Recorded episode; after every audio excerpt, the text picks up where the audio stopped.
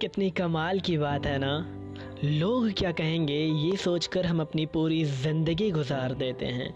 लेकिन कभी ये नहीं सोचते कि ऊपर भगवान क्या कहेंगे। हम हर बात में यही सोचते हैं कि लोग क्या कहेंगे। अरे मैं ये करूँ, लोग क्या कहेंगे? अरे मैं वो करूँ, लोग क्या कहेंगे? अच्छा मैं ये कर लेता हूँ। लेकिन लोग क्या कहेंगे? सभी के दिमाग में बस एक ही बात होती है कि लोग क्या कहेंगे? अरे भाई, मैं बता दूँ आपको कि लोग क्या कहेंगे। मैं बताता हूँ।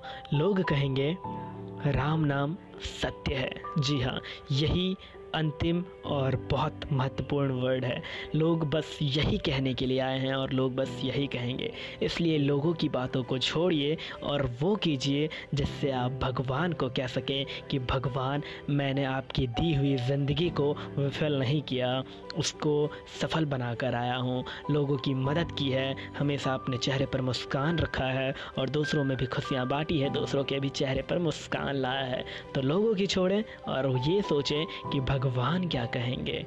थैंक यू वेरी मच आप सुन रहे थे दी चंदन झा को।